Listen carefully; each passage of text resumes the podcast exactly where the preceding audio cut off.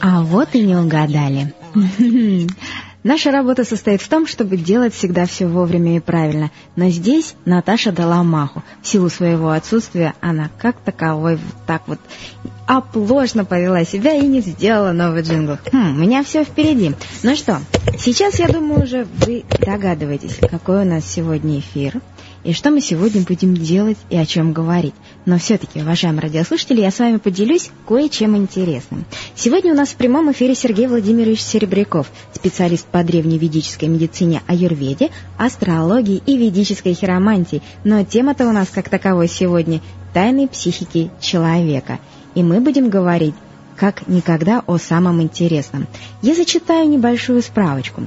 Почему программа называется «Алмаз», спросите вы? Да потому что из этого камня делают прекрасный камень-бриллиант, который сверкает всеми гранями, а также жизнь, подобно алмазному огранщику и обрабатывает наше с вами сознание, и в конце концов оно становится чистое, как бриллиант, и сверкает своей любовью и совершенством.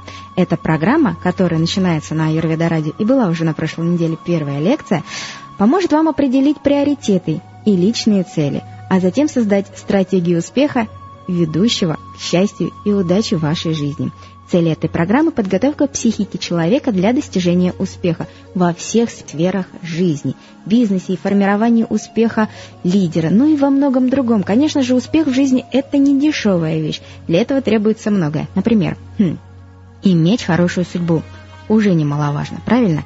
Иметь определенные качества характера – Тут можно почесать затылок. И, конечно, еще один фактор – благоприятное окружение – Стоит оглядеться и внимательно присмотреться. Ха, хотела еще сказать про успех о том, что хотят его все, но почему-то многих преследуют неудачи. Причина наша в нашем сознании, говорит Сергей Владимирович Серебряков, и восприятие реальности. Курс, который предназначен э, для тех, а кто хочет развить свои качества и психическую силу для успеха в жизни, как в бизнесе, так и в семье. Добро пожаловать в прямой эфир на Аюрведа Радио. Хочу еще сказать, пишет Сергей Владимирович, что не совсем тренинг это, а большое медитативное занятие, где мы будем, именно мы, с вами, дорогие радиослушатели, будем анализировать себя и вести трудовую работу по выкорчевыванию пней наших пороков и иллюзий. Напоминаю вам о том, что прошлый раз эгоизм был, вот его-то мы и корчевали. Вот что я хотела сказать. Если кто-то еще не выкорчевал, можно прослушать эфир в записи. Он находится в психологии, в разделе университета. Ну что, а сейчас я уже, в принципе, все сказала. Единственное, добавлю, вопросы, которые у вас будут появляться во время прямого эфира, вы их записывайте, присылайте на наш mail, и в конце семинара у нас будет целая программа, посвященная тому, что мы будем отвечать на ваши вопросы. Ну вот, Сергей Владимирович, здравствуйте. Здравствуйте. Рад вас слышать. Отлично. Я сказала все, что я хотела сказать про этот семинар, дабы еще самой себе в голове отложить, о чем мы будем с вами разговаривать. Ну что, я внимательно вас буду слушать, и если мне что-то будет непонятно, я буду задавать вам вопросы. Можно? Да, конечно. Но это вот э, это только мне можно задавать вам наводящие вопросы во время эфира или слушателям? Хотя вот я, насколько а... знаю, вы говорили, что в конце все-таки семинара. В конце семинара, в конце лекции вы можете вопросы присылать свои. Все-таки сегодня можно. Отвечать. Конечно. Ага. В конце это будет такой целый день, ну, целая тема отдельная. В конце семинара, понятно. Вот, да. Угу. А в течение лекции вы можете прислать свои вопросы. Хорошо. Ну что, тема сегодня «Жизнь в хаосе. Дорога к неудачам». А также мы поговорим с вами «Сила иллюзорного восприятия реальности». Ну что, стартуем. Спасибо большое, Наталья. Очень было приятно. Итак, дорогие дамы и господа, в прошлый раз мы с вами начали изучать э, глубокую тему глубины нашего сознания. И э, немножко, если окунуться в, в Писание, то там описано, что наше сознание это и есть вы. Вот, кстати, вот люди многие говорят, моя душа там, или душа там, еще какая-то там чья-то. Вот это означает, что человек не понимает, что он не понимает вообще, что такое душа. Мне говорят, я хочу совершенствовать свою душу. Так, такие вот слова. Это означает, что человек э, не, не видит природы себя. То есть душа это и есть вы. Это и есть вы, личность, которая находитесь сейчас в этом теле. Э, так как живое существо на санскрите называется атма, атма означает мельчайший, маленький очень, не с размером с атом, и он плавает в шести воздушных потоках в области сердца. Именно поэтому мы здесь и чувствуем боль, страдания, радость в сердце, именно а не в голове. А мозг перерабатывает лишь информационную информацию, ну, как биологический компьютер работает. Но никто не понимает все-таки, что такое джива, живое существо или атма. То живое существо, оно пронизывает каждую клеточку нашего организма. И поэтому у нас складывается впечатление, что я и есть это тело. Но на самом деле э, мы действительно являемся отчасти этим телом, потому что мы сейчас с ним вместе слиты. Мы сейчас вместе с ним слиты в единое целое. И поэтому наше тело является живое. И слово психология, а, те, кто, кстати, ее изучают, многие даже не понимают значение слова психос. Психиос означает, с, с древней латыни означает душа, душевный, или психиос означает живое существо. Так вот, а, мы с вами будем изучать феномен сознания. Что такое сознание? Сознание – это проявление живого существа, это, это проявление души.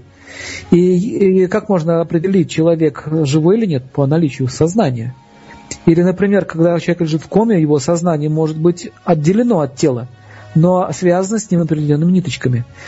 И сразу же после живого существа, которое не состоит из материальной энергии, оно состоит из трансцендентальной энергии. Что это такое, нам сейчас трудно понять. А, так или иначе, нужно понять как факт. И это тело проходит шесть стадий. Рост, точнее рождение, рост, существование, э, расцветания, увядания и уничтожения. Так вот, живое существо сознания никогда не уничтожается. И в следующую жизнь, когда мы э, получаем новое тело, мы переносим с собой все свои стереотипы мышления, все свои догмы, все свои желания, убеждения. Вот все, что у нас накопилось в нашем сознании, все это переселяется в новое тело. Тело, по большому счету, не, рас, не, точнее, не реда, а йога не рассматривает как живой организм. Она рассматривает его как механизм для того, чтобы душа там существовала. И практически э, йога – это не что иное, как работа со своим сознанием. Этот материал, который мы проходите, он отчасти взят из карма-йоги. То есть карма-йога означает научиться действовать, не зави... Э, действовать так, чтобы не находиться в иллюзии, не быть рабом своих поступков. Это очень сложная задача, но если вы достигнете этого, вы сможете быть освобожденным человеком. Спрашивается, что такое освобожденный человек? От чего он освобожден? Это не заключенный, который вышел из тюрьмы. Хотя он вышел из тюрьмы, он все равно не свободный. Он снова полезет совершать преступление и снова сядет туда. Поймите одну вещь, что свобода на санскрите называется мокша. Мокша означает свобода от иллюзий, от эго. Так вот, живое существо, это мы с вами, оно должно каким-то образом соединиться с телом. Тело не живое, душа живая. Как их вместе соединить? Это как масло соединить с водой, это невозможно. Так вот, существует такой элемент, который называется эго. А на санскрите она звучит ахамкара. Ахам означает я, кара означает караю. Переводится сам себя караю. Карающий сам себя или наказывающий сам себя. И есть люди, которые говорят, да пусть мне будет хуже, но я сделаю вот так. Слышали таких, такие выражения? Это означает, что человек находится под влиянием ахамкары, сам себя карает. Он говорит, пусть мне будет хуже.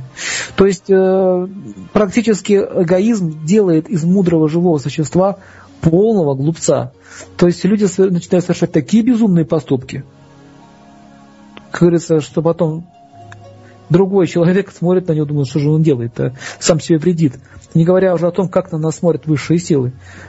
Так вот, а, вокруг души а, формируется тело, тонкое тело разума. Разум состоит из идей. Что такое идея? Я, например, женщина. Это моя идея. Я хочу родить ребенка. Это моя идея. Я хочу иметь мужа, например, тоже идея. Я больше ничего не хочу. Все. Значит, жизнь человека будет вращаться возле детей и мужа. Но если, мы, если допустим, муж наелся груш, исчез куда-нибудь, то э, идея счастья человека разрушается, и он начинает испытывать страдания. То есть, смотрите, в разуме лежит наша позиция, какие, как, насколько мы будем счастливы, если достигнем своей идеи. Понимаете? Это вот ключевой момент. Чтобы э, получить мокшу, а зачем она нужна? Это свобода от страданий. Это не означает, что мы на все, как говорится, э, наплевали, что мы ничего больше не хотим знать, никаких страданий, никакой боли. Кстати, некоторые практики такие есть, все есть карма, все есть двойственность. Давайте мы не будем больше ни на что реагировать, ни на дружбу, ни на любовь. Мы будем в нирване находиться. Это не правильная концепция отречения. Правильная концепция отречения означает избавиться от иллюзии, от своего эго. Так вот, эго, оно опирается на идею. Я бизнесмен – и у меня должно быть много денег.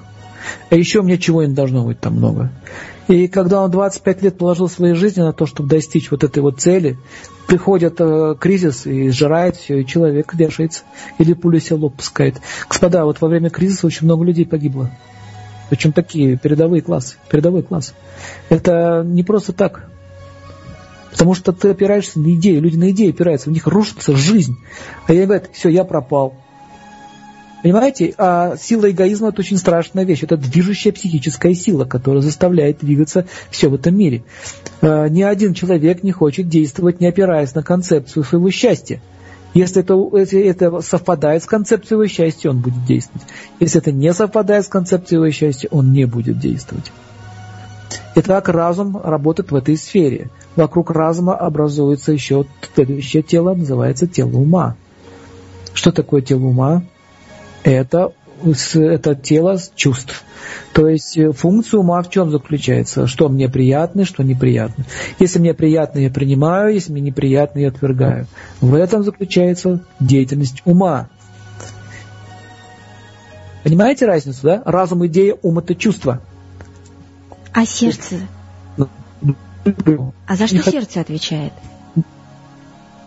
Сердце, в сердце душа находится, живое существо. Там находится это духовное желание. Угу. Духов, духовное желание – это сила любви. Практически все психические расстройства и проблемы связаны с тем, как человека не любит или как он кого-то не любит.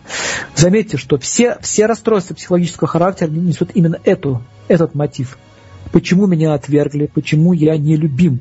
И э, заметьте, что каждый человек задавался такой вопрос, где же любовь?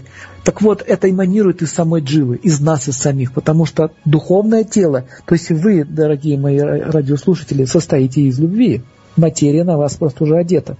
Но каждый, каждый человек этого хочет, каждое животное это хочет, каждое растение это хочет, все живое этого хочет. Наталья, вы с ним согласны?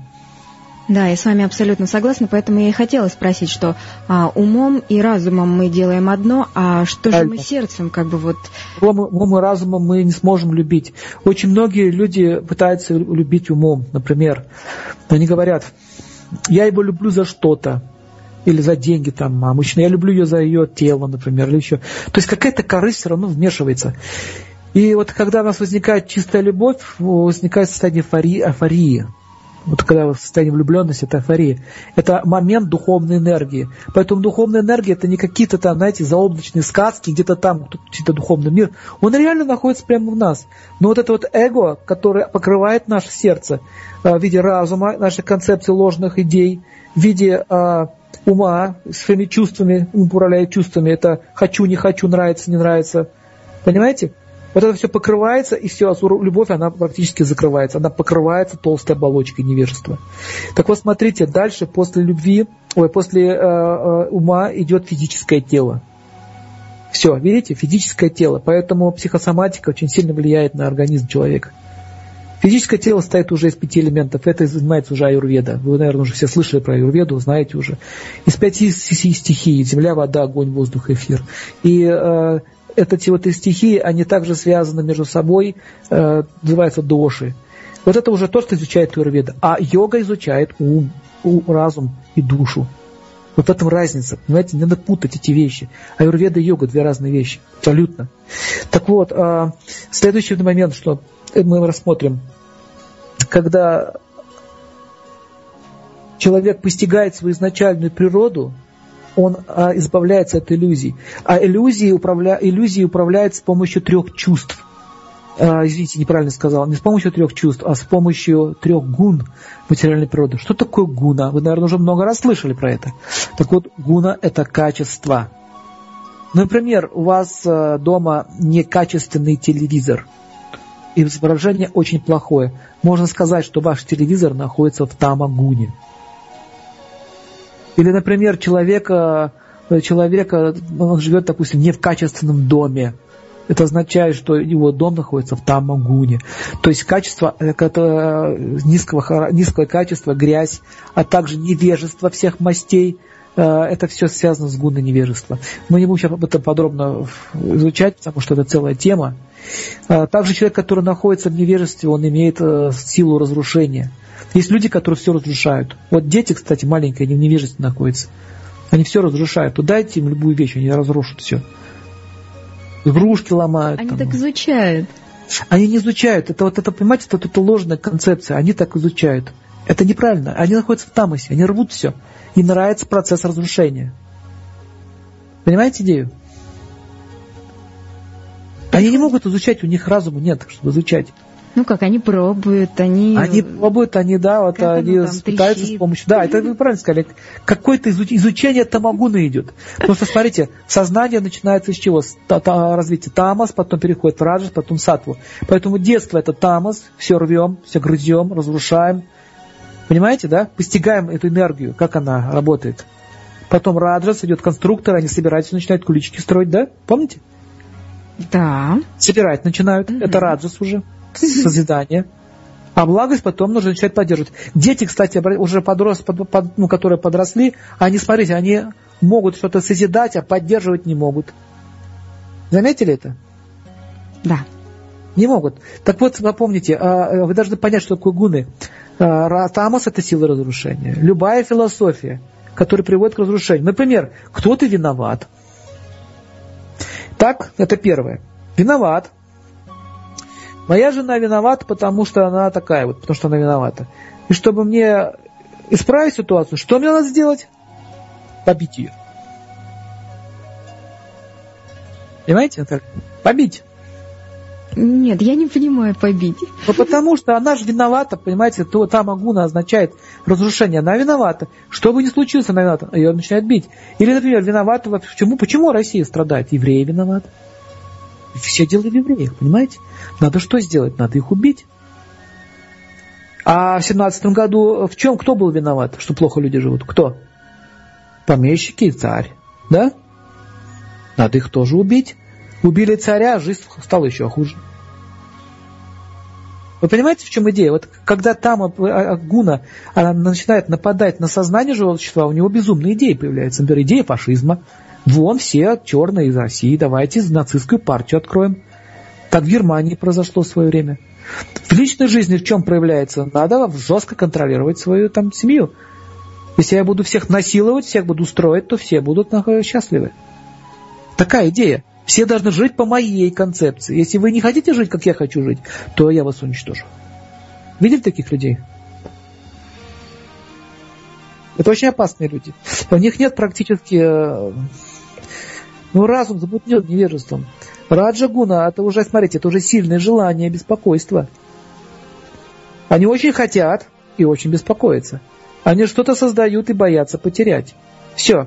Они всегда беспокоятся о созидании, всегда боятся потерять. У них две крайности. Они не могут просто жить. Почему они не могут жить?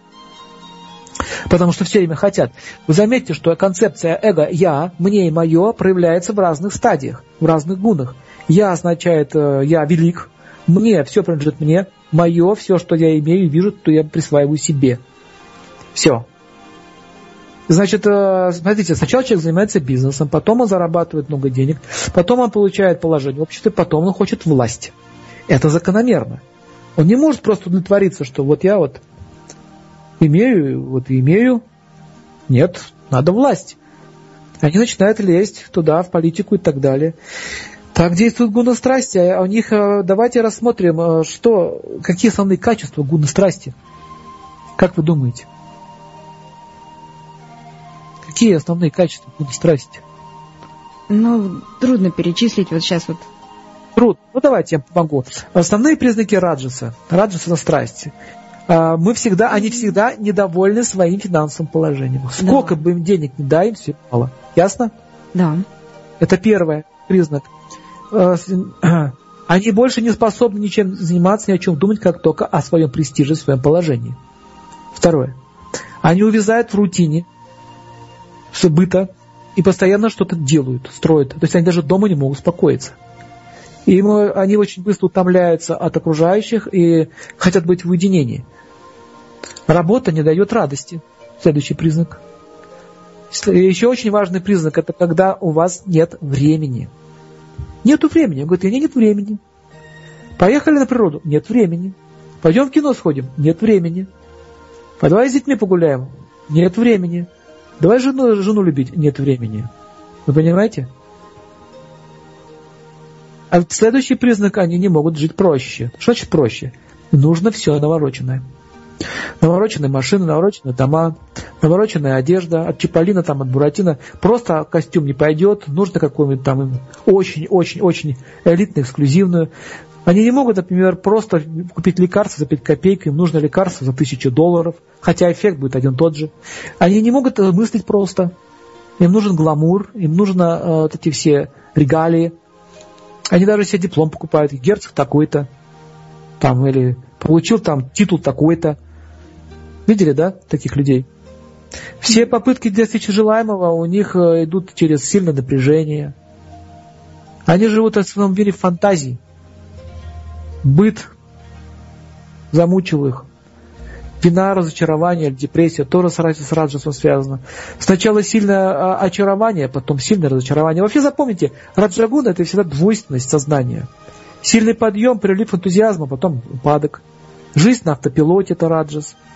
Всегда кто-то виноват. Либо я виноват сильно, сам себя наказываю, либо другого наказываю. Кто-то виноват. Нет такого, нет пощады. Ни в себе, ни к другим. В общем, это как качели, они качаются то в одну, то в другую сторону. У них нет такой вот силы быть в равновесии, в спокойном состоянии.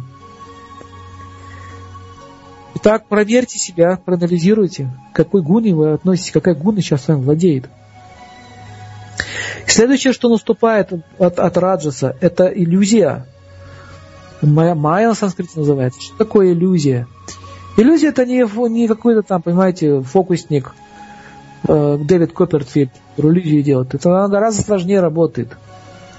Так вот, человек должен сначала сам выйти из иллюзии, потом пытаться помочь другим. Как вы можете помочь другим, если вы сами находитесь в заблуждении? Итак, первое, выход из иллюзии, это нужно понять, что это такое. Я вам приведу маленький пример. А, допустим, парень влюбляется в девушку.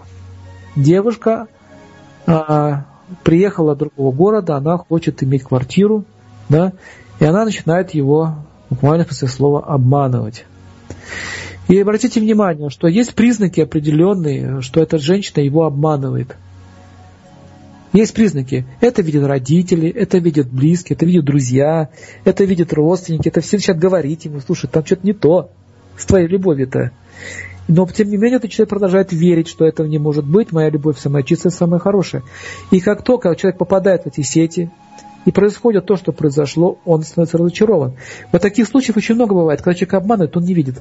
Ну, еще пример иллюзии. Ну, а, очень простой пример приведу. Казино. Скажите, пожалуйста, почему человек туда приходит оставляет там все свои деньги? Потому что он хочет унести Наталья, еще как... больше. Что он хочет быть? Потому что он хочет унести еще больше. Правильно. Он, он, хочет, он, хочет, он хочет всех обмануть. Смотрите, если есть идея обмануть, обмануть автомат, обмануть там это Легкая игроков. Легкая нажива. На самом деле это обман. Это обман природы, обман судьбы, обман закона Вселенной. Что ты никогда не получишь то, что ты не заработал. Это, это так или нет? Да. Так, они в это не верят. Я говорю, это неправда. Вот пускай, как они говорят, лохи работают. Смотрите, даже само какое умонастроение. Лохи, как они говорят, слово лохи. Мы с вами лохи. Вы, Наталья, лох, я лох. Да? Вот все лохи, вот все, кто труженики, все трудятся, они все глупцы, а они умные. Вы понимаете, что этих людей не жалко на самом деле? Почему они остаются без копейки? Это, это не просто так возникает. Они приходят туда именно с таким умонастроением. Но там сидят более умные люди, которые сами в казино не играют. Они не играют сами в казино, им запрещено, и хозяин не играет в казино. Он зарабатывает на казино, чем ему играть в нем? И что происходит? С них снимают все деньги и забирают то, что у них есть. А вот эта вот сила жадности, и вот эта вот иллюзия, что я сейчас обману, заработаю и буду легко жить. Вот так действует майя. Поэтому один из принципов не, за, не играть в азартные игры, если вы не хотите находиться в силе, в силе иллюзии. Но эта иллюзия не только находится в горных домах, она может находиться прямо у нас дома. Например, какая-то девушка или там жена уже пятый год подряд верит мужу, что он по ночам ходит работать на бирже. А? а вы знаете, что биржа ночью не работает? Почему человек не задумывается о том, что на ночью биржа не работает? Куда он ходит уже? Вот так вот иллюзия покрывает. И почему? Что этого же не может быть. Вот смотрите, вот это любимое слово иллюзии, этого не может быть. Почему? Потому что моя семья самая благополучная. Есть, вот есть определенные такие утверждения в сознании, что кого-то, например, сбило на дороге. Вы видели труп, лежащий на дороге. Ну, это дядя Петя, его сбили, а со мной этого не может быть. Наталья, слышали такие выражения? Да, постоянно. Это не может быть, ну так что там, там с кем-то пришло? Или там какая-то какая катастрофа произошла, там, землетрясение. Ну, то там где-то далеко. Так вот, смотрите, человек находится в таком состоянии, это, это своего рода безумие, а, видеть, что вокруг тебя происходит, и считать, что тебя это не коснется. Например, все умирают, да? Это факт или не факт? Факт. Факт. Все в этом мире рождаются и умрут. Это стопроцентный факт. Почему мы живем так, как будто мы не умрем? Ну, хочется так думать. Вот вы правильно сказали, хочется так думать. И иллюзия вам помогает так думать. Конечно, конечно, все умрут. Дорогая Наталья, вы не умрете. Вы не умрете. Слава копите моя дальше, будет... копите, копите больше. Все будет хорошо. Это сейчас вот вам сейчас 50 лет, ничего страшного, еще 10 лет, и все будет хорошо. Смотрите, как еще иллюзия действует. В детстве, в детстве, мы о чем мечтали? Слезть с горшка, да? Слезли с горшка, пошли э, в школу. Ну вот думаем, все, в школе у меня будет счастье, наконец-то получу счастье. А когда поступили в школу, мы думаем, когда, когда она закончится, да? Когда она кончится? Как она мне надоела уже? Так, школа закончилась. То, а теперь я поступлю в институт, я буду счастлив. Поступил в институт. Думаю, сейчас я закончу институт, я буду счастлив. Да, когда я получу хорошую профессию, наконец-то устроюсь на шикарную да, работу, да, у меня да, будет да, такое да. вознаграждение, что все себе да. позволю я буду счастлив. Вот видите, концепция эго находится в разуме. Видите, концепция счастья. Я буду счастлив. И вы смотрите, обратите-ка внимание, что это счастье все время откладывается на потом. Так, значит, потом после института я получу профессию. Получил профессию, а многие не получили, кстати. Ну хорошо, допустим, получил.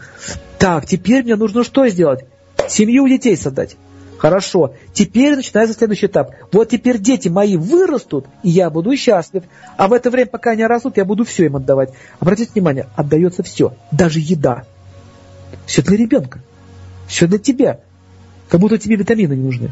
Смотрите, витамины детям в первую очередь. А что, а родителям витамины не нужны? Ну, а, потому что у меня такая идея. Я теперь живу ради ребенка. Так, ребенок вырос. Я хочу его женить или зам замуж выдать. Все, теперь мы выдали замуж. Вот если я их выйду замуж, и у меня будут внуки, вот теперь я буду счастлив. Родился внук, следующее, последнее, какое, какие у них желания? Они начинают копить деньги на похороны. Вы заметили, нет, что происходит? Ну, в лучшем случае, Сергей Владимирович, дети выросли, внуки окрепли, теперь я буду путешествовать путешествовать. Да. Вот уже какая-то жизнь для себя началась, понимаете? Уже хоть что-то началось. Это уже элементы гуны благости. А мы сейчас говорим про раджа-гуну. Ага, хорошо. Про раджа-гуну говорим. То есть это люди, находящиеся в раджа-гуне, они вот такой стиль, у них, у них такой стиль мышления.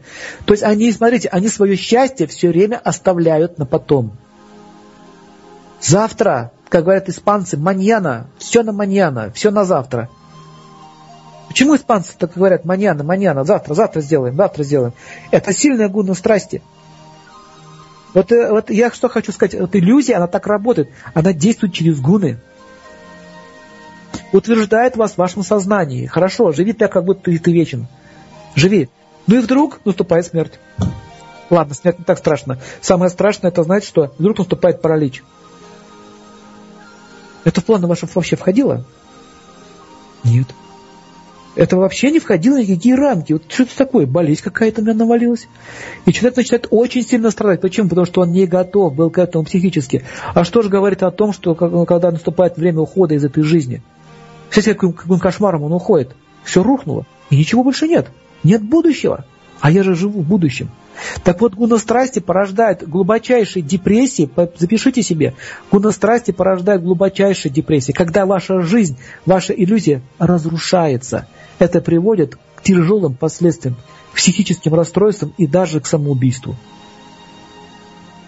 Так как мы изучаем все-таки психологию, вы должны это знать. Гуна благости действует иначе. Гуна благости ведет к свободе от иллюзии. Но все-таки в гуне благости есть маленькая деталь. Дело в том, что человек привязывается к самой гуне благости. Это тоже своего рода иллюзия. Но она гораздо в слабом варианте. Например, люди, привыкшие к чистоте, они не могут терпеть нечистоплотных людей. Да? Они начинают с ними ссориться. Они начинают бороться за чистоту во всем городе. Смотрите, тоже покой у них не идет. Гуна благости обуславливает. Им тяжело переносить, допустим, как другие люди э, носятся туда-сюда, они начинают их критиковать. Так или иначе, это тоже материальная иная энергия, но она гораздо чище. Гуна сатва, она все-таки приводит человеку к уравновешиванию, рано или поздно. Он начинает понимать, так что мне надо, что мне надо учиться в жизни. Сатвагуна, смотрите, как мыслит человек в сатвагуне. Он говорит, так, если я сейчас, если, я, если мой дед умер, мой папа умер, значит, я скоро тоже умру. Что мне надо сделать, чтобы э, решить этот вопрос с рождением, смертью? И он начинает изучать, выяснять, оказывается, что жизнь вечная. Оказывается, что я живу здесь всего лишь 70 лет, или 80, или 100. Всего лишь. А какой тогда мне смысл так напрягаться сильно, если я временно здесь нахожусь? И такой человек начинает заниматься карма-йогой. Понимаете? Есть карма, а есть карма-йога. Карма – это деятельность ради последствий, ради, ради этих плодов. А карма-йога – это деятельность но не привязывайтесь к плодам. Если вы это поймете, вы получите свободу. Смотрите, человек в Раджагуне пошел на работу. У его мотив это зарплата. Если он ее не получает, у него истерика. Человек в Сатвагуне идет на работу. Его мотив это зарплата. Да? Но когда он не получает зарплату, у него нет истерики. Почему? Потому что он допустил ту мысль, что зарплаты может и не быть. Я вам еще проще приведу пример. Девушка, которая любит парня и хочет за него выйти замуж. И она настолько боится, настолько боится услышать «нет» и не может у него спросить, а собирается она вообще на мне жениться или нет. И почему она у него не спрашивает? Потому что она боится услышать «нет». То есть ее сознание не готово к, негативному, к негативной реакции. Мысль ее не готова. Она, она лучше замнет эту тему, будет дальше жить, а потом парень уходит от нее через год-два, и у нее шок. Почему шок? Она уже привязалась, но у него не спросила, хочет он с, ним, с ней жить или нет. Вы понимаете, что такое сатвагуна? Сатвагуна – это трезвость, это, это адекватное мышление – Человек не, выби, он не выбирает, как ему он, он мыслит о, реальностью. То есть он мыслит такими факторами. Допустим, когда человек женится в Раджагуне, он говорит, мы будем счастливы, счастливы вечно. А человек в, в Сатвагуне говорит, мы будем счастливы какое-то время. Почему какое-то время? Потому что он знает, что мы расстанемся, либо мы разойдемся, либо мы умрем. Поэтому я буду, человек в Раджагуне будет стараться сохранить любой ценой, свою, свою семейную жизнь, а человек в сатвагуне будет а, больше всего стараться прожить счастливо эти годы. Вы понимаете разницу, нет, Наталья? Да. Основная разница вот этих гун. И смотрите, это фундаментальная основа психологии. Если, если вы хотите выйти из состояния вот этой вот постоянного, постоянного беспокойства, прекратите мыслить вечно, имеется в виду вечно, вечностью в материальном мире. Мы все хотим здесь вечно, что было. Но есть одна проблема – привязанность, она дает боль. Из какой гуной привязанность рождается? Из раджагуны она рождается. Но запомните еще одну вещь. Непривязанность не означает не любовь. Мы, я люблю человека какое-то время. Допустим, я прожил с ним 15 лет, потом умер. Спасибо за эти 15 лет, что ты мне дал. Понимаете, это гуна страсти. Ой, гуна благости гунострастью. На кого ж ты меня покинул? На кого ты меня покинул? Как мне плохо? а человек э, гуне благости будет думать о том, как тебе помочь там дальше, что я должна сделать, чтобы очистить себя и твое существование. Вы понимаете, они дальше продолжают жить вместе, но они не сходят с ума от разлуки. Это, это очень высокий уровень. Кстати, быть сатвагуни в абсолютной чистоте – это невероятно сложная задача. А так как мы сейчас находимся либо в страсти, либо в невежестве, и элементами благости у нас это вкрапляется. Вот способность слушать лекции – это элемент благости. Все, кто хотят учиться, имеют элемент благости. Поэтому запомните, какую гуну кормите, та и будет развиваться. Это понятно? Итак, человек должен сам выйти из иллюзий. Как только вы выйдете из этой гуны, вы сразу же начнете понимать, кто вокруг вас. И вы должны понимать, что движет людьми, каких гунах они относятся. Если вы не поймете этого, будете со всеми ссориться, вы будете всем что-то доказывать. Вы так и не поймете, что есть что. Вот, наверное, на работе на вас начальник орет. Орет, орет на вас. Если вы будете в гуне страсти, вы тоже орать начнете. А если вы будете в гуне благости, вы подумаете, какой несчастный человек, чем мне ему помочь? Что же он так кричит-то? А... Вы понимаете разницу? Он, он, не, он не заводится. Да. Человек в благости никогда не заводится. Он очень спокойно размышляет на ситуации. А... Он не считает себя виноватым, не считает и начальника виноватым. Он просто думает, что произошло. Почему он так кричит? Может, это кто-то ему что-то сказал, может, неправильная информация, или может, он неправильно понял. То есть в этот момент он не кипит, а размышляет. Размышляет, что происходит сейчас со мной. Вы должны понять, в каких гунах люди находятся. Если в невежестве, не нужно с ними разговаривать как по гуне благости. Они не поймут вас. Я вам расскажу анекдот. Как человек в гуне благости общается с человеком в гуне невежества. В автобусе едут, э, короче, какой-то мужик, работяга и интеллигент. Мужик ему говорит, а, интеллигент говорит мужику, «Э, уважаемый, будьте так добры, если вас не затруднит, э, не кажите мне любезность, пожалуйста, передайте денежки на билетик. Мужик поворачивает ему и говорит, ты че, интеллигент что ли? А он говорит, нет, я такой же бытло, как и вы. Понимаете, нет? Да. Нельзя, не надо. Если вы так будете с ними разговаривать, они вас просто бить начнут. Они не понимают, вы для них сумасшедший. Зачем? Не будьте так любезны, что за слова? Это, это, это слова ненормальные. В лучшем случае молча надо ними так, знаете, короткими фразами. А люди в невежестве, они никогда не учатся ничему. Их жизнь практически жизнь животных. И они очень опасны. Да. Они могут нападать, драться и так далее. Сергей Владимирович, я хотела небольшой пример привести. Я уже, эм, кажется, рассказывала в эфире этот случай. Э, на одной из моих, моих прошлых работ у меня был директор, который любил накричать. И я, когда пришла устраиваться на работу, я сразу увидела эту ситуацию. И заполняя анкету, как вы относитесь к директору, я написала, когда на меня кричат, я падаю в обморок. То есть не, не свое отношение к нему, а то, как я реагирую э, на неадекватное состояние да, директора. Да. И вы, вы знаете, случай ага. такой был, как он ни разу не, не кричал на меня, хотя с моей стороны были оплошности, там какие-то недочеты в силу еще незнания э, работы. И он никогда не повышал на меня голос. И что самое интересное, когда в моем присутствии кто-то из работников вел себя неадекватно, и я видела, что он просто готов был раскричаться на них по полной программе, и видела, что стою рядом я, он отводил этого человека далеко в сторону, и там уже вот выговаривал ему все, что думал про него и по полной программе. Вот такая ситуация. Очень интересная история. Это вот видите, смотрите, что такое гуна благости. Вот вы написали э, это, э, это свое заявление как в гуне благости. Гуна благости защищает людей от насилия. Понимаете идея? Вот это то, что я вам сейчас пытался сказать. Наталья, спасибо большое, вы нам помогли раскрыть глубже эту тему. Но если вы не будете в гуне благости, вы даже будете молчать. Смотрите, вы будете молчать, но прямо смотреть на него, на этого человека, со злыми глазами. Вы молчите. Вы даже можете очень вежливо сказать ему что-нибудь, что разозлит его еще больше. Потому что глаза-то злые. Вы находите, вы, вы испытываете ненависть к нему, что он орет на вас. Если по гунабагусти, так вот искусственно не сыграешь в нее, понимаете? Эта энергия, она снова будет исходить от вас.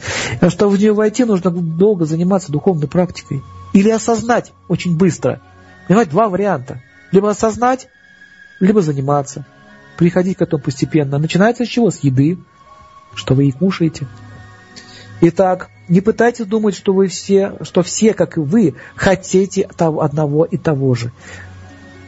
Того же, что и вы, точнее. Смотрите, многие думают, вот, допустим, вы кого-то собираете в команду, да? У вас есть какая-то идея. Вот у меня есть идея, я хочу создать, допустим, я хочу спасти детей всего мира. Хорошая идея, да? Но она может быть в благости, может быть в страсти, может быть в невежестве. Если она будет в невежестве, то вы будете как спасать детей всего мира? Армию, ополчение создавать, расстреливать там насильников и так далее. А если вы э, в гуне страсти, то вы будете что делать? Вы будете пытаться там деньги, фонды собирать. И вы будете называть это ваша миссия жизни. И вы будете говорить, это моя миссия, это моя миссия. И вдруг кто-то из вашей группы говорит, ты знаешь что, а мне твоя миссия надоела. Я не хочу больше в этом работать. Ты предатель. Ты просто предатель. Ты предал меня. У многих были такие случаи, когда они что-то создавали, потом товарищ уходил, и вы считали его предателем. Так он посмел бросить мою, мою идею.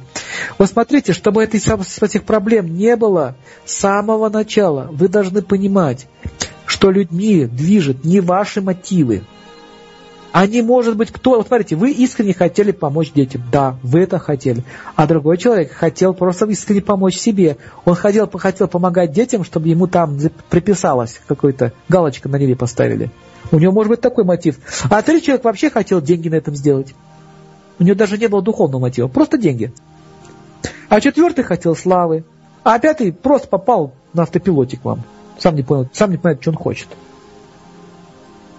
И вот есть такое понятие, называется списку сделать. То есть нужно собраться всех, и пускай каждый напишет, как он видит вашу цель. Проведите это у себя на работе или дома. Соберите своих людей вместе и скажите, пожалуйста, напишите, как вы видите нашу миссию. Что вы понимаете под этим словом? И когда вы прочитаете эти их письма, вы увидите, что все мыслят по-разному, что вообще видят как бы одну и ту же вещь, все видят с разных углов. Вот это называется несостыковка.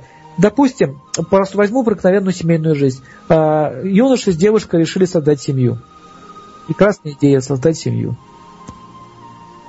Но их мотивы абсолютно разные. И они с самого начала об этом не, это не обговаривали.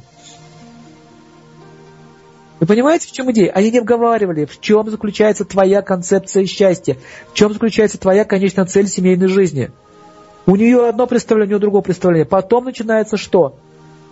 Потом бум начинается. Понимаете, они ругаться начинают. Они не понимают, что происходит. Почему его несет ту сторону? Он же должен жить, как я этого хочу. Нет, ты должен жить, как я это хочу. Вы понимаете, что должны люди делать в ЗАГСах до росписи? Должны лекции проводить, объяснять им, ребята, вы вообще там говорите, у кого какие концепции счастья, какие идеалы, к чему вы вообще стремитесь. Семейная жизнь – это договор своего рода, понимаете? Это там любовь стоит на первом месте, на втором месте стоит реальный план, э, концепция принятия ваших иллюзий идей. Что вы хотите? Где иллюзия, а где идея реальная? Так вот, если кто-то, допустим, кто-то жил, жил, жил, жил, жил, жил, допустим, 10 лет прожили вместе – и один человек решил, говорит, я больше не хочу, допустим, жить, как я жил, у меня поменялась концепция счастья, я хочу жить вот такой жизнью, все, семья разваливается. Почему? Потому что идея изменилась. А если он ушел, я называю его предателем. Вы понимаете, вот это в семейной жизни, вот это предательство, вот это слово, измена, оно очень надумано и высосано из пальца. Ну что значит измена? Если человек э, начал гулять с другим или с другой, значит есть причина.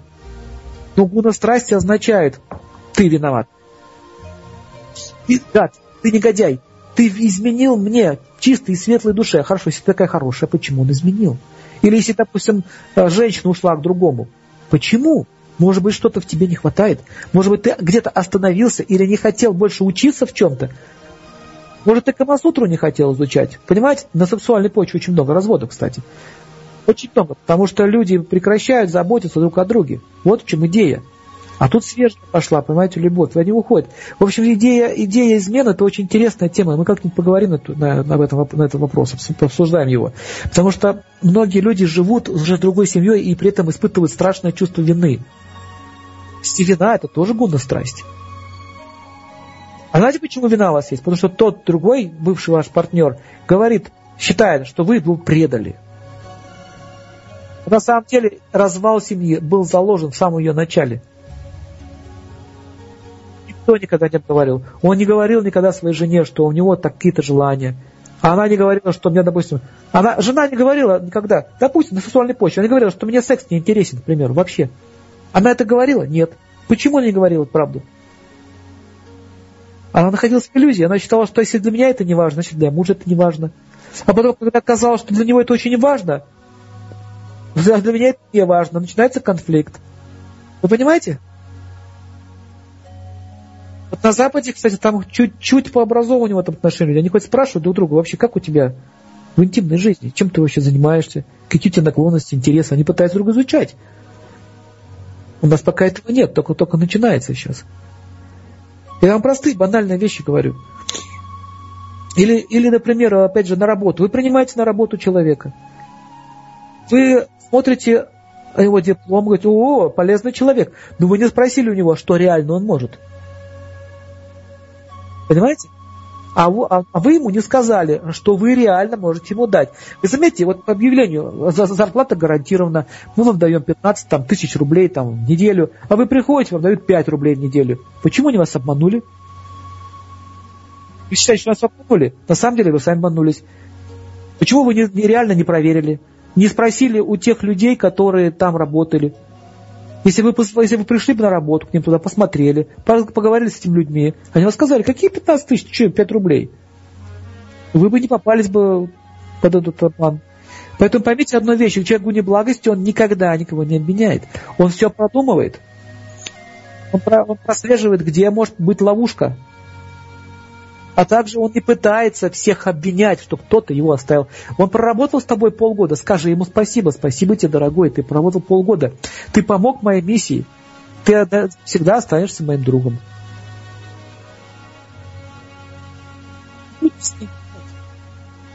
Дальше. Ваши друзья и соратники всегда будут с вами, пока ваши интересы сходятся.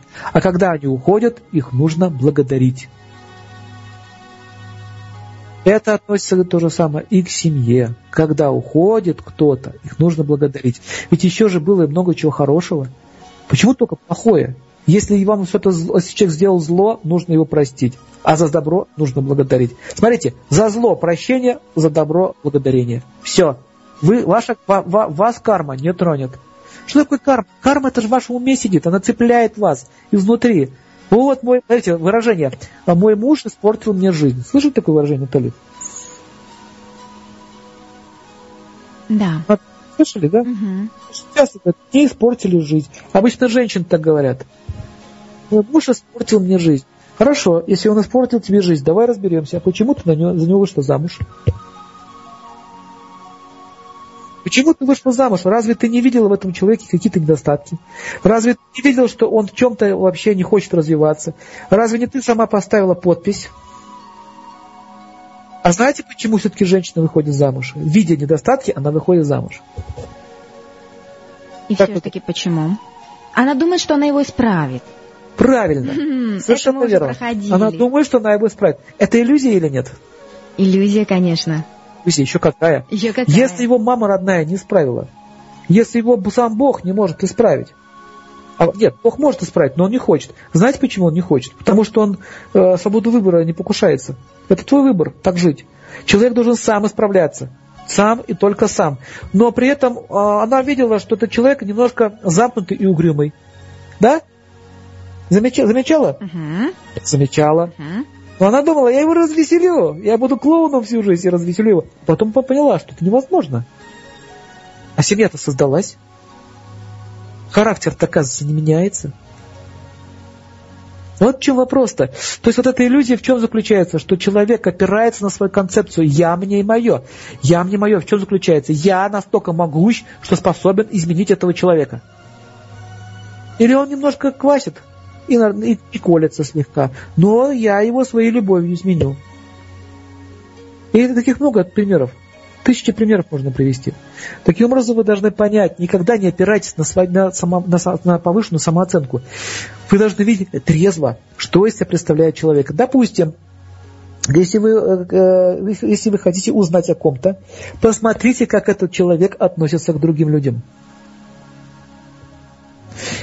Другим людям, которому, с которыми он не заинтересован. Если он уже при вас хамит по телефону, ругается матом, грубо разговаривает, угрожает кому-то, знайте, через некоторое время он будет с вами точно так же разговаривать.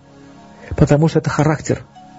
А почему он с вами разговаривает ласково? Потому что у него есть корысть по отношению к вам.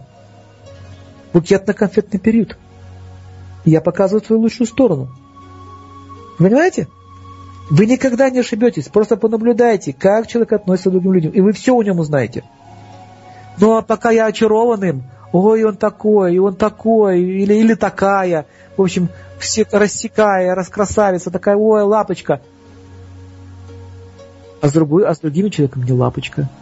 Вот тут какой на самом деле.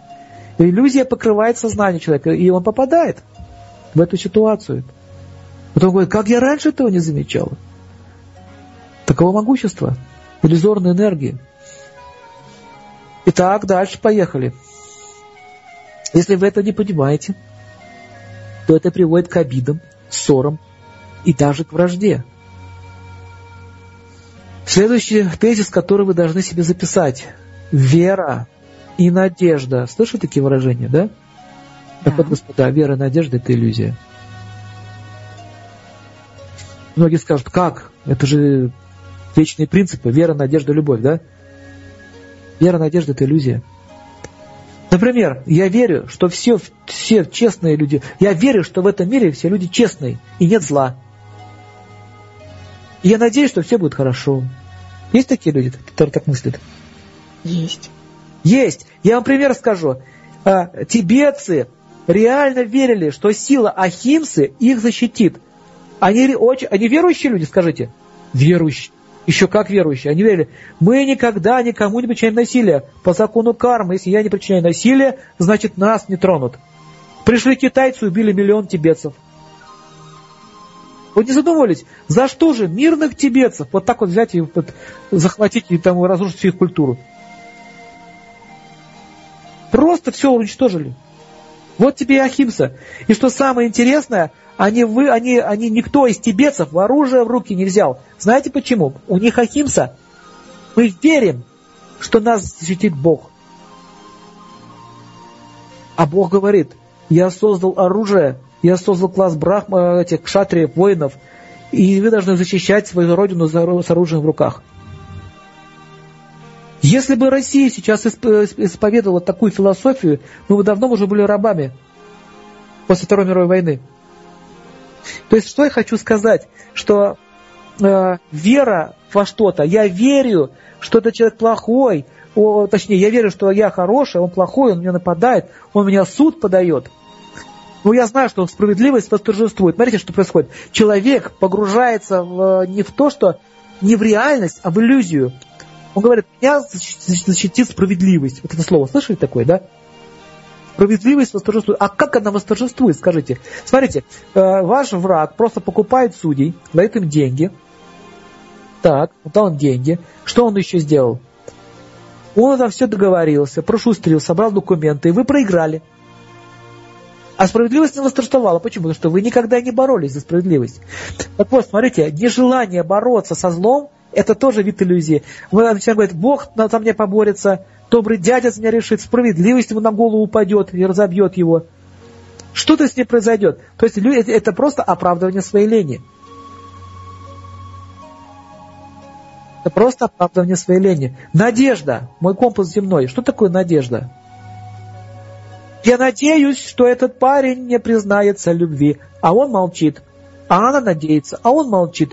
Нужно просто подойти и спросить, ты вообще собираешься мне любви признаваться или нет? Он говорит, нет. А ты собираешься со жить? Нет. А ты меня любишь? Нет. Понятно, до свидания. Надежда, что еще он вернется и снова меня полюбит. Ты вернешься? Нет. Все, надежды нет. Поймите одну вещь, я вот так вот дискутированно говорю, то есть вы должны понять, что нужно на эти вопросы получать четкие ответы. А вот эти вот надежды, вот я сейчас сижу дома и надеюсь, что ко мне э, в конце месяца не придет лицевой счет за квартиру. Наталья, так можно? Я могу надеяться на это? Как вы думаете? Счет придет. Надеешься перед... Или я верю, что он не придет. Веришь или надеешься, это не важно. Он просто придет и все. Или я надеюсь, вот, знаете, вот это еще надежда называется авось, другое слово надежда. Авось. Авось несет. Я прыгаю головой вниз в бурную речку, авось пронесет. Я надеюсь, что со мной это не произойдет. Я кое-как выхожу замуж и надеюсь, что все будет хорошо. Надежда, надежда, один только надежда. То есть надеюсь, что у нас в стране все будет хорошо, экономика поднимется сама собой, пусть пить, я в это верю и надеюсь. Например, я верю, что все честные в этом мире нет зла, а я надеюсь, что все будет хорошо, я говорил, да, и, и, и я знаю, что все люди честные. Приходит батюшка, вы ему жертвуете деньги, он потратил, не на церковь, поедет куда. Ах, какие все плохие, больше вам никому не верю. Другая крайность. Смотрите, сначала слепая вера, слепая надежда, потом вы разочаровываетесь, вы впадаете в другую крайность. В чем заключается другая крайность? Никому не верю, ни на что больше надеюсь. Так вот, благости означает э, проверь, э, доверяй, но проверяй. Вера должна быть, а, а, а, а, ну, не должна условлена иллюзией быть. Вера должна быть подтверждена опытом. Вера слепа, а истина идет к цели. Следующий тезис. Что такое вера слепа? Сегодня я верю, что Бог такой-то. Завтра я верю, что Он такой-то. Потом я не верю вообще ни во что. Потом я в Ленина верю. А потом мне надоело верить Ленина, я начинаю верить в доллары. Понимаете? Так вот, э, истина, она есть истина, она не, она не колеблется какими-либо верованиями. Потому что верований очень много. Атеизм это тоже вера, что Бога нет. Потом эти атеисты начинают верить снова в Бога. Понимаете, у них, них их носят туда-сюда, туда-сюда. Вот, например, человек, он, он, э, человек, который был на том свете, в коме, который видел свое тело со стороны, он больше не мечется, он точно знает, что жизнь вечна. У меня была женщина, рассказывала, что она попала в аварию и видела свое тело со стороны. И слышала, говорит, голосы, э, ну, голоса, еще, еще будущее узнала свое. Она говорит, мне говорит, не нужно уже доказывать, что реинкарнация существует. Потому что я уже прошла через нее практически. Я видела это своими глазами. Вот понимаете слово вера и реализация. Так вот, есть такое слово в санскрите гьяна и вигьяна. Гьяна это знание, вигьяна реализованное знание. Я верю, что сигарет курить нельзя. Или я знаю, что курить нельзя. Это две разные вещи. Я верю, что Бог есть, или я знаю, где Он есть. Например, есть разница, я верю, что у меня все будет хорошо, или я знаю, как достичь, чтобы все было хорошо. Есть разница, я надеюсь, что тот, кто берет мои деньги, хороший человек. Или я знаю, что он хороший человек. Я проверю, что он хороший человек или плохой. Лидер не должен быть сентиментальным. В том числе и муж в семье не должен быть сентиментальным. И особенно религиозно-сентиментальным. Вот, например, во время войны в Афганистане, когда мусульмане делали намаз, в это время их просто расстреливали с самолетов. Понимаете, Аллах их не защитил. Почему? Потому что сентимент, надо воевать, спасать себя, а не молиться. Но у них вера, что меня спасет. Вот эти вот все догматические мышления, они всегда приводят к таким последствиям. Я не хочу ни в коем случае против них что-то сказать, но идея такая, что не нужно быть тотально религиозным, когда тебя расстреливают. например, э, если я буду жертвовать, то мой бизнес будет процветать. Да? Это вера. У таких людей всегда будут охотники, религио, религиозные бизнесмены они называются. Когда лидер поймет, что его воровали, у него всегда это означает будет страсть. Итак, лидер должен знать, что такое благотворительность, в чем она заключается, в чем ее цель, кому она идет. Мне так, я надеюсь, что я вот отдал, и все будет хорошо. Итак, иллюзий существуют различные, различные формы, их много видов. И есть примеров э, случаев в вашей жизни, когда вы можете рассказать про ваши иллюзии, где попадали. Например, родители очень часто находятся в иллюзии по отношению к своим детям. Родители никогда не считают, что мой, мой ребенок негодяй. Потому что, а почему он не может увидеть, что он негодяй? Понимаете, он там уже, все знают, что он негодяй, все его не любят. Но я не говорю, что ваш ребенок именно, а я как пример привожу. Он ворует в школе, малолеток деньги у них забирает. Понимаете?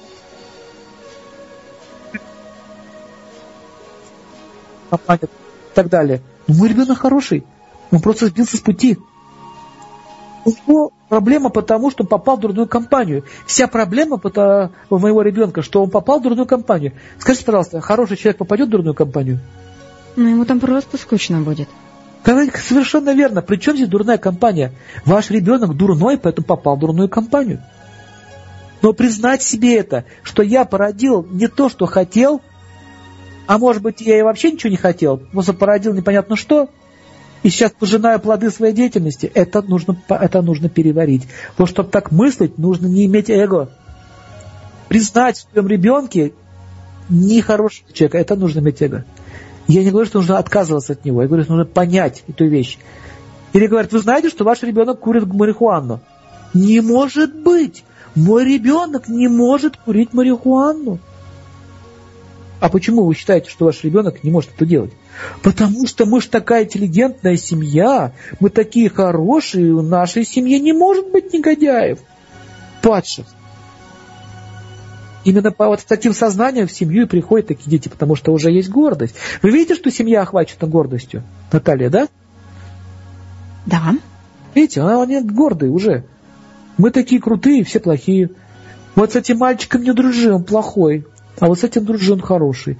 Вот уже у них, у них в сознании у этих родителей вот эта проблема уже сидит. В наказание приходят такие дети. Они начинают их ложную интеллигенцию все разрушать изнутри. А бывает у простых рабочих э, рождаются очень гениальные люди, очень интеллигентные. А вообще это законы кармы очень сложны для понимания. Здесь все упирается на ваше сознание. Таким образом, иллюзий очень много, особенно в личной жизни. Там больше всего иллюзий. Знаете почему? Потому что человек охватывается с так называемым состоянием влюбленности, либо жадности. По молодости влюбленность наступает, а с возрастом жадность. Ну, смотрит, что там хороший человек, деньги там хорошие у него там водятся. При, при, при как говорится, при машине, при квартире. Как в этом фильме, помните? Э, Иван Васильевич меняет профессия. Я оставляю этого прекрасного человека, да, со всеми удобствами. Прекрасного человека со всеми удобствами. А в некоторых объявлениях так и пишут. Вы почитайте объявление «Хочу там интернет-знакомства». Они пишут «Ищу себе мужчину от 30 там, до 40 лет». Без вредных На... привычек, с хорошей зарплатой, с шикарной точно, машиной. Точно. Без вредных привычек, и... с хорошей зарплатой. Что там еще они говорят? И загородным домом. И загородным домом. Который О! любит путешествовать и любит прочее, путешествовать прочее. и т.д. и т.п. Да. То есть, смотрите, идет что? Сделка. Женщина ищет себе кого? Удобства. Она не хочет любви. Так вот, господа, многие люди не могут получить любовь не потому, что ее нет, а потому, что они ее не хотят. Почитайте интернет-знакомства. И вы это увидите, как они не хотят любви. Очень редко найдешь человека, который пишет, ищу себе спутника в жизни, хочу его любить и быть ему преданной. Видели такое, нет? Не попадалось. Не попадалось. Ищут э, кошельки. Ну, в основном, ну, мужчина как объект... Э, кошельки, да, кошелек, кошельки. Да. А, а женщина объект чего? Сексуальных наслаждений. Идет сделка, идет сговор. Я тебе продаюсь, ты мне покупаешь. Вот и все семейные отношения. И вот смотрите, люди сами этого хотят. Так при чем здесь господа Майя? Иллюзия что делает? Она просто исполняет ваши желания. Вот и все. Поэтому она не такая плохая, как все это пишут. Ой, какая иллюзия, надо с ней бороться, там, Майя страшно. Там. Нет, она просто дает тебе то, что ты хочешь. И как нужно выйти из-под нее? Подумать, что ты хочешь. А мы хотим всегда, опираясь на наше сердце. А какое наше сердце? Оно либо чистое, оно либо грязное. И чем оно может быть загрязнено? Порочными желаниями. А что такое порочное желание? Эгоистические, корыстные мотивы. Все. Так вот, что такое чистая душа? Ее, почему, вы знаете, почему бриллиант э, считается самым лучшим камнем? самым чистым камнем считается, потому что бриллиант, э, белый цвет, туда входит цвет цвета радуги.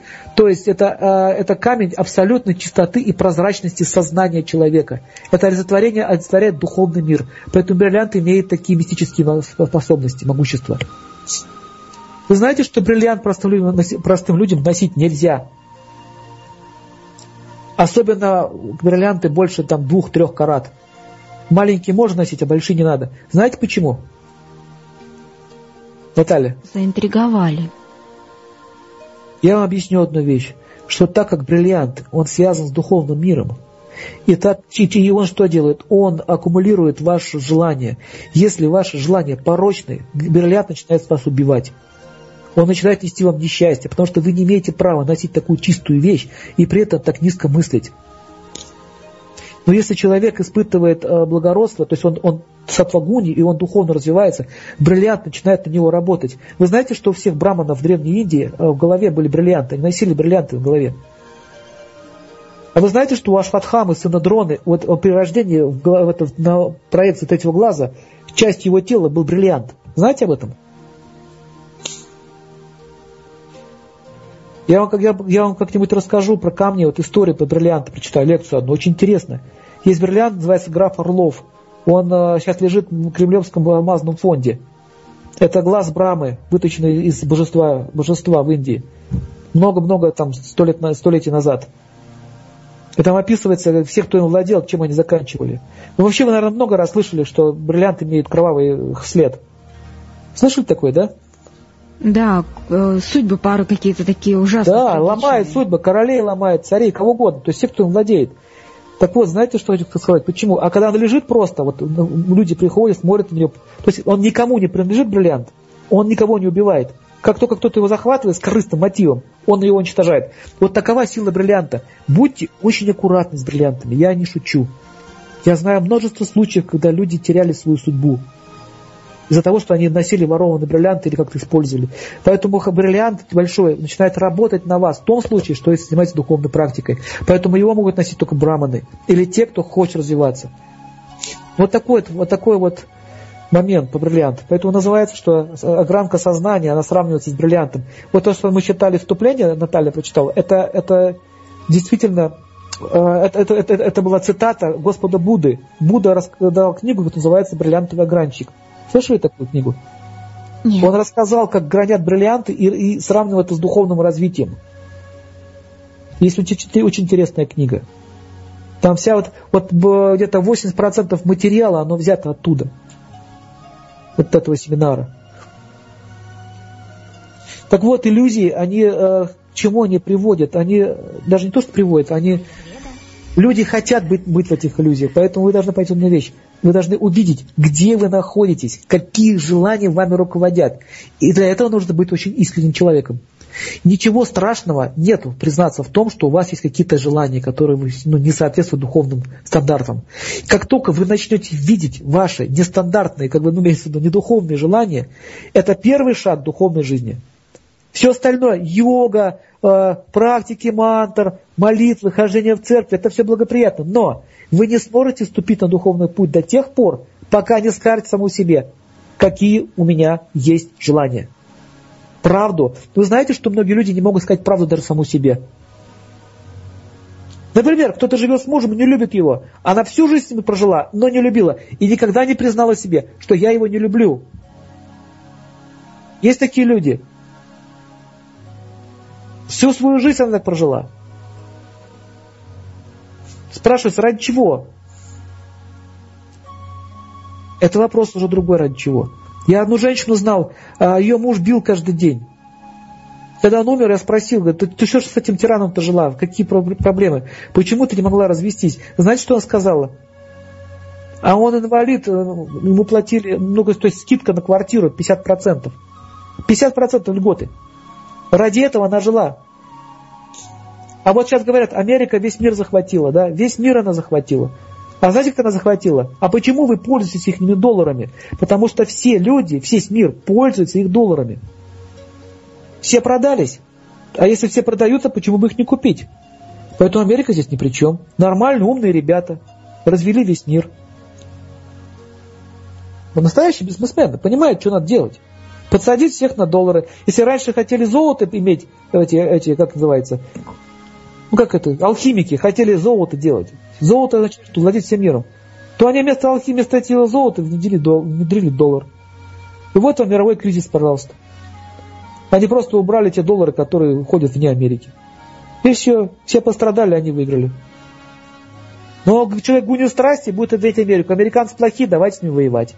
Не надо с ним воевать. Надо прекратить, как Ганди говорил, нет потребления, нет власти. Видите, это мысль гуни благости. Если вы привязаны к своим детям, вас будут эксплуатировать. Если вы привязаны к, своим, э, к своей машине, вы будете на нее работать. Если вы привязаны к своей идее, вы будете рабом своей идеи. Вы сейчас смотрите, привязанность всегда дает вам э, состояние рабства. Вот смотрите, при разводе, когда муж и жена разошлись, чем жена манипулирует им? Детьми. А он же привязан к детям, да? Она будет манипулировать этим. А она, он может манипулировать ей деньгами. Так или иначе, э, состояние мокши – это не то, что вы лежите на диване, от безделия там пухнете и не знаете, не знаете, чем вам заняться. Мокш – это означает, что вы свободны от своих внутренних иллюзий. Вот эта концепция «я не мое», если ее жить, практически вы поймете суть духовной жизни. Как только вы ее живаете, вам уже будет все равно, где вам жить, что вы будете иметь. Понимаете, вас это не будет цеплять. Хотя вы будете дальше стараться работать, жить, но вас не будет внутренне это трогать. Вот это считается а, освобождение. И такому человеку, который имел такую свободу, ему дарили раньше бриллиант. И они, вот эти вот люди носили его как брошь на голове, вот на области затылка. Пожалуйста, задавайте вопросы. Ну что, приступим к вопросам, которых э, писали, писали, писали, и я думаю, что продолжают писать. И сейчас есть такой вопрос.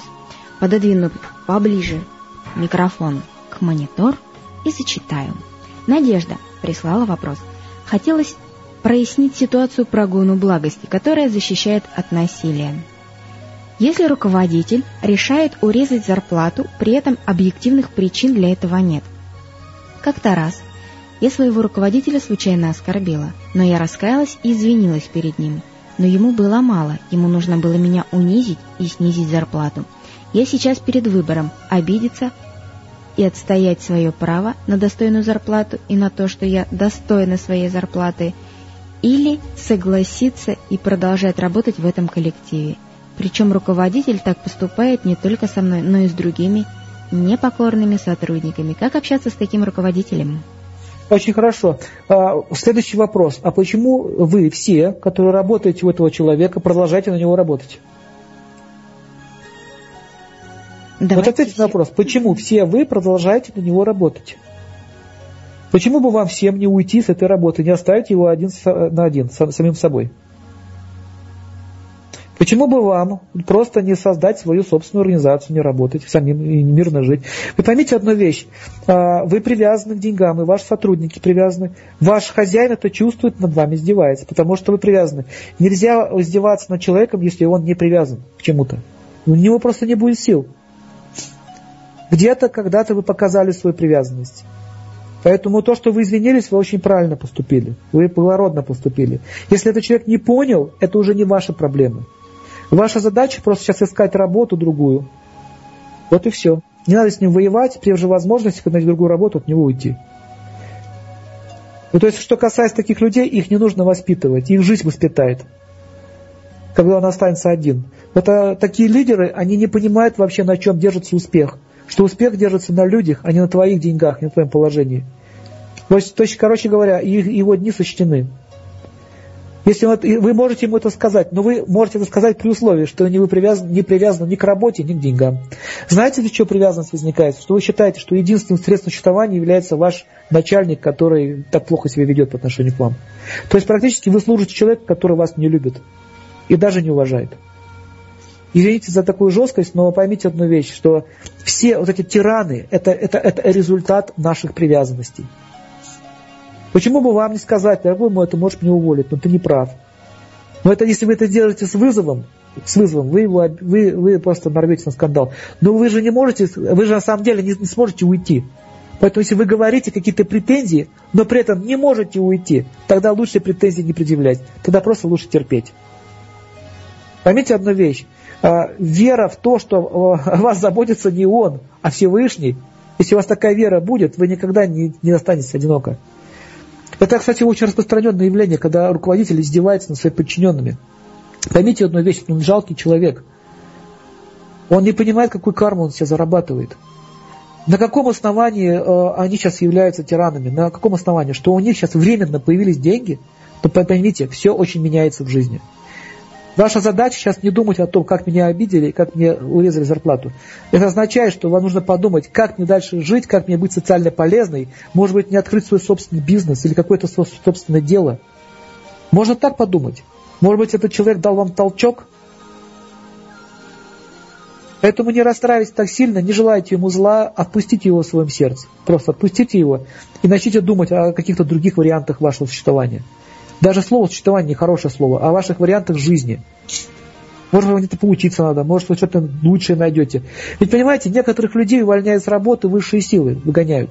Потому что они э, сидят за свои там 3-4 тысячи рублей. И ничего в жизни не меняется. Вот я, я, извините, я не хочу никого обидеть, но я знаю одну женщину, а ее уволили с работы, и она пошла, стала бутылки собирать. Вы знаете, она стала бутылок больше сдавать, чем ее зарплата. Честно, а грибы собирала, бутылки собирала. И она жила, жизнь стала лучше. Вы понимаете, есть очень много возможностей заработать денег. Много. Не надо привязываться, только что этот человек стал причиной вашего существования. Вообще, э, идея такая, ну, можно сказать ему, ты не являешься Богом. Мы от тебя не зависим. Пойми ты одну вещь, начальник, что ты орешь-то на нас? На всех не переорешь, инфаркт просто будет. Ведь вот что такое злость? Это же злость, он хочет манипулировать с помощью денег. Таких тиранов очень много. Поэтому вы, вот вы видите перед собой человека, который находится в гуне страсти. Если вы будете в гуне благости, вы поймете, что ваша жизнь не в его руках. Как только вы эту идею у себе утвердите, вам сразу же пойдут предложения с другого места. Это я вам гарантирую, сто процентов. Как только привязанность рассеется в вашем сознании. В общем, смотрите, ругаться ни с кем не надо. Вы поступили правильно. То, что извинились перед ним. Хорошо, следующий вопрос. А, извините, я, я это... Или это другой же вопрос. А, как, вопрос... называется, как называется книга? Да, Другой вопрос, вот. да? Книгу, пожалуйста, еще раз назовите. Не все да, успели записать. Книга, книга называется э, Э, алмазный огранчик, по-моему. Да, алмазный огранчик. Алмазный огранчик. Окей, тогда следующий вопросик. Как можно понять грань между бездеятельностью, лень, про которую говорил Сергей, надежда на высшие силы, и святостью, настоящая надежда на высшие силы, настоящая вера? Например, святые люди часто не занимаются какой-то грубо материальной деятельностью, просто молятся за всех. Практический пример из жизни. Сегодня сидел, желал всем счастья долгое время, а потом возникла мысль, необходимо идти действовать, чтобы сделать счастье другим. И дальше продолжать медитацию. Или дальше продолжать медитацию. Где грань? На что ориентироваться? Пока писал вопрос, возник возможный ответ. Надо практиковать бездеятельность с той степенью, чтобы не было проблем с жизнью. Вас не будет это цеплять. Сергей. Хорошо, это очень философский вопрос. Кстати, такой же вопрос Арджуна задавал Кришна на Курушетра. Вот точно такой же вопрос, как вы сейчас задаете. Поэтому я сейчас ничего не буду выдумывать, просто на него отвечу, как сказал Всевышний. Что такое деятельность, что такое бездеятельность? Вы сидели в медитации, и вам пришел ответ, иди и делай. И делай. Так вот, деятельность лучше, чем бездеятельность. Лучше накормить голодного пса, чем сидеть в пустой медитации. Понимаете идею? Медитация вам дает только понимание, что надо делать. Мудры, мудрецы, которые молятся, это очень глубокая деятельность. Вы представляете, Серафим Саровский молился за нас, за всех. И мы не знаем исход Великой Отечественной войны и тех событий, что за этим стоит.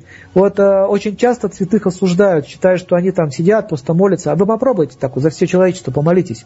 Но он еще не просто молился, он еще аскезы совершал. Э, вот эти вот верующие люди, настоящие святые, они искренне совершают тапасию, они отказались ради своих интересов и благ, ради общества всего, всей, всего человечества. Поэтому мы сейчас не можем глубоко оценить их деятельность. И если хотите проверить, святой человек это или нет, если хотите проверить, есть такая техника. Подойдите к нему и оскорбите его. Если вы покроетесь проказой или болезнью через некоторое время, значит, он был святой. это шутка. Но все-таки у многих хватает мозгов это сделать. Понимаете? Поэтому ответ такой. Деятельность, практика, практика, практика благотворительности гораздо лучше, чем бездеятельности. Иначе вы просто будете погружаться в сферу своего собственного ума и запутаетесь. Вообще занятие йогой, медитацией – это очень глубокая задача. Без гуру это сложно делать. Следующий вопрос. А следующий вопрос такой. Мой бывший муж более шести лет не проживает в квартире, то есть не проживает в квартире, не платит свою долю зарплаты, кварплаты. Не платит алименты за сына инвалида. Если я выселю из квартиры бывшего мужа через суд, то не усугублю ли я этим карму себе и сыну? Хороший вопрос.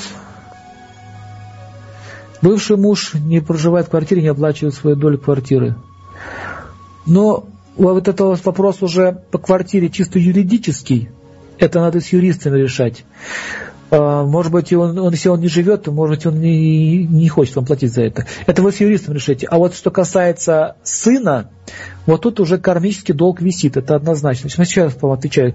Квартира – это кармический вопрос, вы решаете ее с юристом. А с сыном это уже космический вопрос. Сыну нужно помогать. Тем более он инвалид. Если он этого не делает, то для него это будет хуже. Если вы его выселяете из квартиры через суд, то, в принципе, там так как бы... Я не могу сейчас сказать, что там будет хорошо или плохо, это юридический вопрос. Чья квартира, непонятно. Так, так или иначе, здесь больше всего проблема лежит на том, что он не платит сыну. И смотрите один момент такой.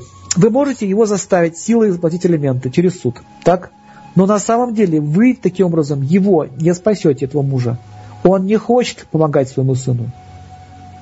Не хочет. Это означает, что он оказывается в тяжелой ситуации.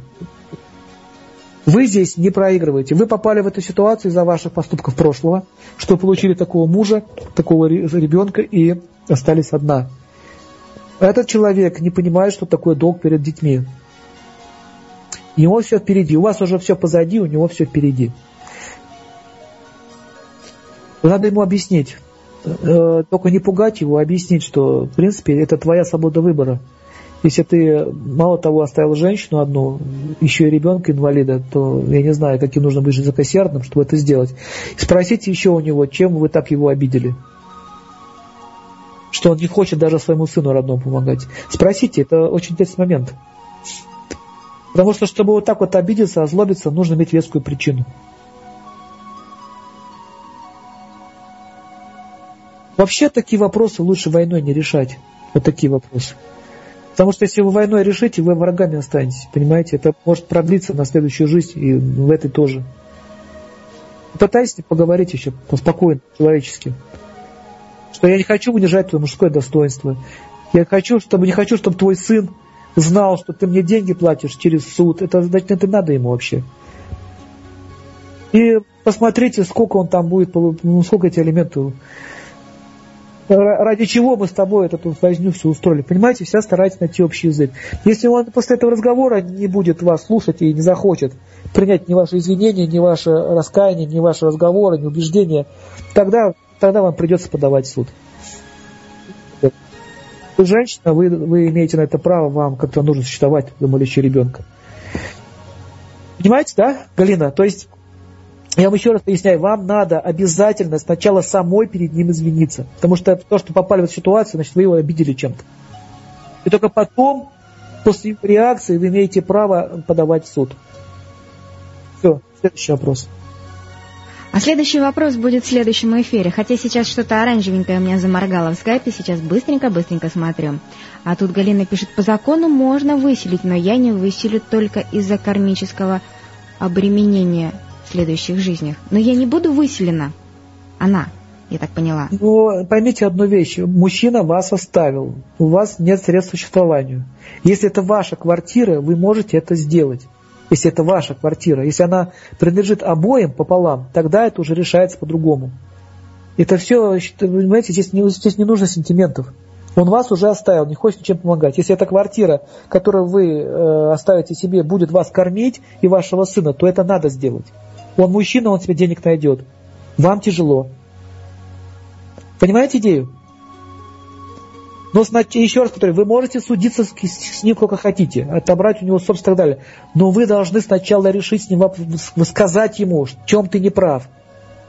Вот когда он откажется после этого, вы смотрите, вы как сказали ему закон Вселенной, ты не прав в этом плане, я не права, что вот как-то в чем-то была тоже виновата. Давай изменим ситуацию. Вы призываете его к миру. Если он не пойдет на мир, тогда вы говорите, я вынужден так поступать. Вы карму не, найдете, не, не возьмете на себя, не волнуйтесь так сильно. Но на ваших плечах сын, еще инвалид. Я говорю, при условиях, вы можете судиться при условиях, что эта квартира принадлежит вам. Все. Понятно? Давайте дальше. Итак, есть комментарий. А, вот, Галина написала, обижен на то, что развелась с ним. Не понял, кто обижена? Муж Галины. Обижен, что, а, что развелась Она с ним? с ним развелась. Муж обижен на нее, да? Правильно я понял? Да. Во, вот, видите? Обида все-таки есть. Вот я про это и говорю, что вам надо с ним очень серьезно поговорить. Не отношения выяснять, а поговорить о том, на что он обижен. Понимаете, успокойте человека. Он не хочет вам платить денег, поймите в эту вещь, потому что есть обида. Вы нужно отпустить его, понимаете, нужно попросить прощения. Он же обижен, вы же ему боль причинили. А он теперь вам боль причиняет. Вот это и есть карма. Вот ты меня бросила, вот теперь я вас бросил, обоих. Мстит вдвойне. Неправы оба. А в результате страдает ваш ребенок. Больше всего. Он-то обоих любит, и папу, и маму. И понимаете, такие семейные вопросы, они не решаются наездами какими-то, требованиями. Нужно начать требовать самого себя. Придите к нему и просто, просто раскайтесь перед ним. Скажите, в чем я была права. И вот увидите, что произойдет. Он начнет сам тоже меняться, раз вы пошли на это первое. Если вы умнее, вы должны это сделать. И не думайте о том, унизит он вас, не унизит, это не важно. Важно о том, как вы сейчас мыслите. Вы этот шаг сделали. Вот это называется развязка кармической ситуации. И поймите одну вещь. Развязка это не ворожба какая-то, это не магические принципы, это да не заворожить, ворожить. А, а, кармическая развязка, отработать карму, значит разойтись. Вы таким образом карму не отработали.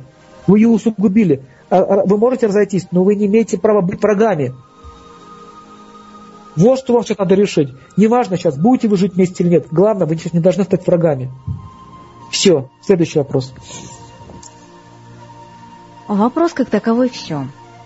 В следующем Ну, эфире очень будут вопросы. Мгм. Следующий вопрос задавать на следующем лекции. Да, на следующей лекции. У нас один минус, конечно, а, но я думаю, что мы как-нибудь его порешаем. А еще я хотела сказать, что тема достаточно серьезная, и лучше, конечно, ее начинать с первой лекции. Но у нас ситуация такая, что первая лекция была записана в таком качестве, что вот Сергей Владимирович, вы все время как бы пропадали. Я помню, Оксана вам говорила, ой, Сергей Владимирович, вас опять не слышно. Вот, и очень сложно понять то, о чем вы там говорили, по крайней мере, вот письмо такое Но пришло. ничего страшного, я специально взял вот первую часть, еще про гуны, про эго, и я как бы суть передал первой лекции. Поэтому даже если ее не будет, ничего страшного. Я ее захватил специально. В смысле захватили? Ну, в этой теме раскрыто то, что было в первой лекции. Ага, вот, это тоже очень радует, потому что я тоже слушала и все время натыкалась на вот эти вот помехи, я не знаю, в Ну, в общем, именно. в общем, Наталья, считайте так, что вот эта лекция первая. Хорошо, отлично. А та была как маленькая дразнилова, Ну, а та было вступление. Отлично.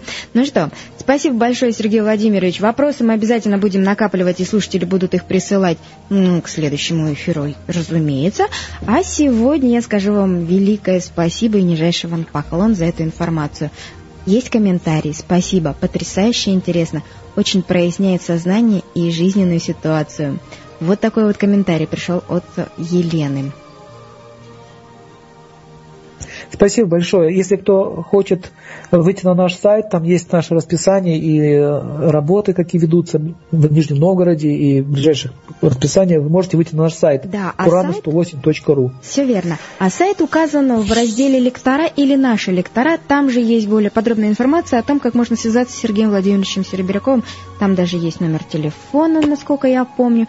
И прописывала я там сайт. Так что не теряйтесь. Либо э, с главной страницы лектора, либо в университете «Наши лектора». Хотя, может быть, наоборот. Я все время путаю. Две одинаковых страницы у нас на сайте есть. Так что найдете, не потеряйтесь. Сайт действительно э, очень ну, содержательный, там есть информация, и все более интересное, конечно же, там, за кулисами Аюрведа радио. У нас тут так немножечко совсем. Сергей Владимирович делится семинаром, который он, в принципе, проводит в реальном режиме времени перед э, присутствующим перед ним, как правильно сказать, пациентами или как, Сергей Владимирович? Слушателями. Слушателями, вот. Э, это я как уже из больницы сбежала Вот. И у вас там более глубокая программа на самом деле идет, ту, которую, в принципе, невозможно провести на волнах Аюрведа радио, где нужно а, объемно показывать, что-то рисовать, там как-то непосредственно работать. Да, там задание, практическая работа, обыгрывание ситуации. То есть она больше интерактивная такая программа. Это сейчас идет обзорная, а там она с проработкой уже идет. Но нам бы очень хотелось, чтобы вы с нами тоже немножко поиграли и как-то так вот э, давали нам какие-то задания, чтобы мы тоже ну... Но это, это возможно, если будет форум. То есть mm. форум, когда люди могут общаться, друг друга слышать, то есть это реально. Такой типа форум сделать, какие-то истории, допустим, рассказывает человек, и мы пытаемся как бы решить этот вопрос. И очень важно, что все коллективно участвуют, потому что все с таким образом начинают думать. Ага. Но у меня Знаете, коллективное возник... мышление наступает. Но у меня сразу возникла идея. Можно даже, извините, можно даже имена не говорить, можно, допустим, ну, угу. псевдонимы использовать, чтобы иметь э, псевдоним, ну, псевдоним брать. Допустим, вот я такой-то, такой-то. Имена можно свои настоящие называть, неважно. То есть, если вы стесняетесь, но вообще эта практика очень хорошая, когда люди коллективно общаются. То есть есть ведущие, есть э, общение, то есть общающие. Это называется интерактивная программа. Но у меня идея возникла такая. Вы, в принципе, можете задать нам ситуацию в конце эфира, и наши слушатели будут, э, как это называется, обдумывать ее – и могут, желающие могут, конечно, написать э, решение этой ситуации в письменном виде. И я вам предоставлю вот это вот, э, ну, я пока еще не знаю как, все письма зачитывать, наверное, будет очень сложно, но как-то можно было бы обыграть этот момент тоже живости. Очень хорошая идея. В принципе, можно скайп, скайп-конференцию даже такую сделать. Назначить время и сделать скайп-конференцию. Можно по всем поучаствовать в форуме, пообщаться так вот напрямую. Хорошо, мы с Радио это все обсудим с Натальей. И идеи и предложения выложим. Да. Хорошо. А все те желающие, кто хочет э, знать на будущее, куда выкладывается данный новый семинар, подскажу вам. В университете, в разделе психологии. Ищите. Уже есть первая лекция. Правда, с каким-то прерыванием в качествах связи, но то, что мы смогли записать, мы записали. Всегда рады вам, дорогие радиослушатели, на наших новых семинарах. Сергей Владимирович, вам великий поклон. До встречи на До свидания, всего вам хорошего. Всего и вам хорошего. Ну вот, эфир закончен. В 19.00 следующий стартует. Давайте поговорим о... Дмитрий Высоцкий уже пришел. Он спрашивает и подмигивает. Есть ли вопросы? Я говорю, вопросы есть, но будут и еще, потому что вот наши радиослушатели по подобной ситуации семейных обстоятельств, э, каких-то бытовых ситуаций с руководителями, э, в метро, может быть, вы как-то с кем-то поссорились и не знаете, как поступить нужно было, и можете об этом спросить. Или же у вас с подругой что-то не клеится, или с друзьями, или вы с работой как-то вот не очень вот дружите. Вы можете спросить у Дмитрия Высоцкого, ученик Чайтани Чандры Чарана, то бишь Хакимова Александра Геннадьевича, сегодня будет на волнах Арведа Радио в 19.00 отвечать на ваши вопросы. В передаче «Давайте поговорим о...» Ну а сейчас немного музыки. Оставайтесь с нами. С любовью к вам. Аюрведа Радио.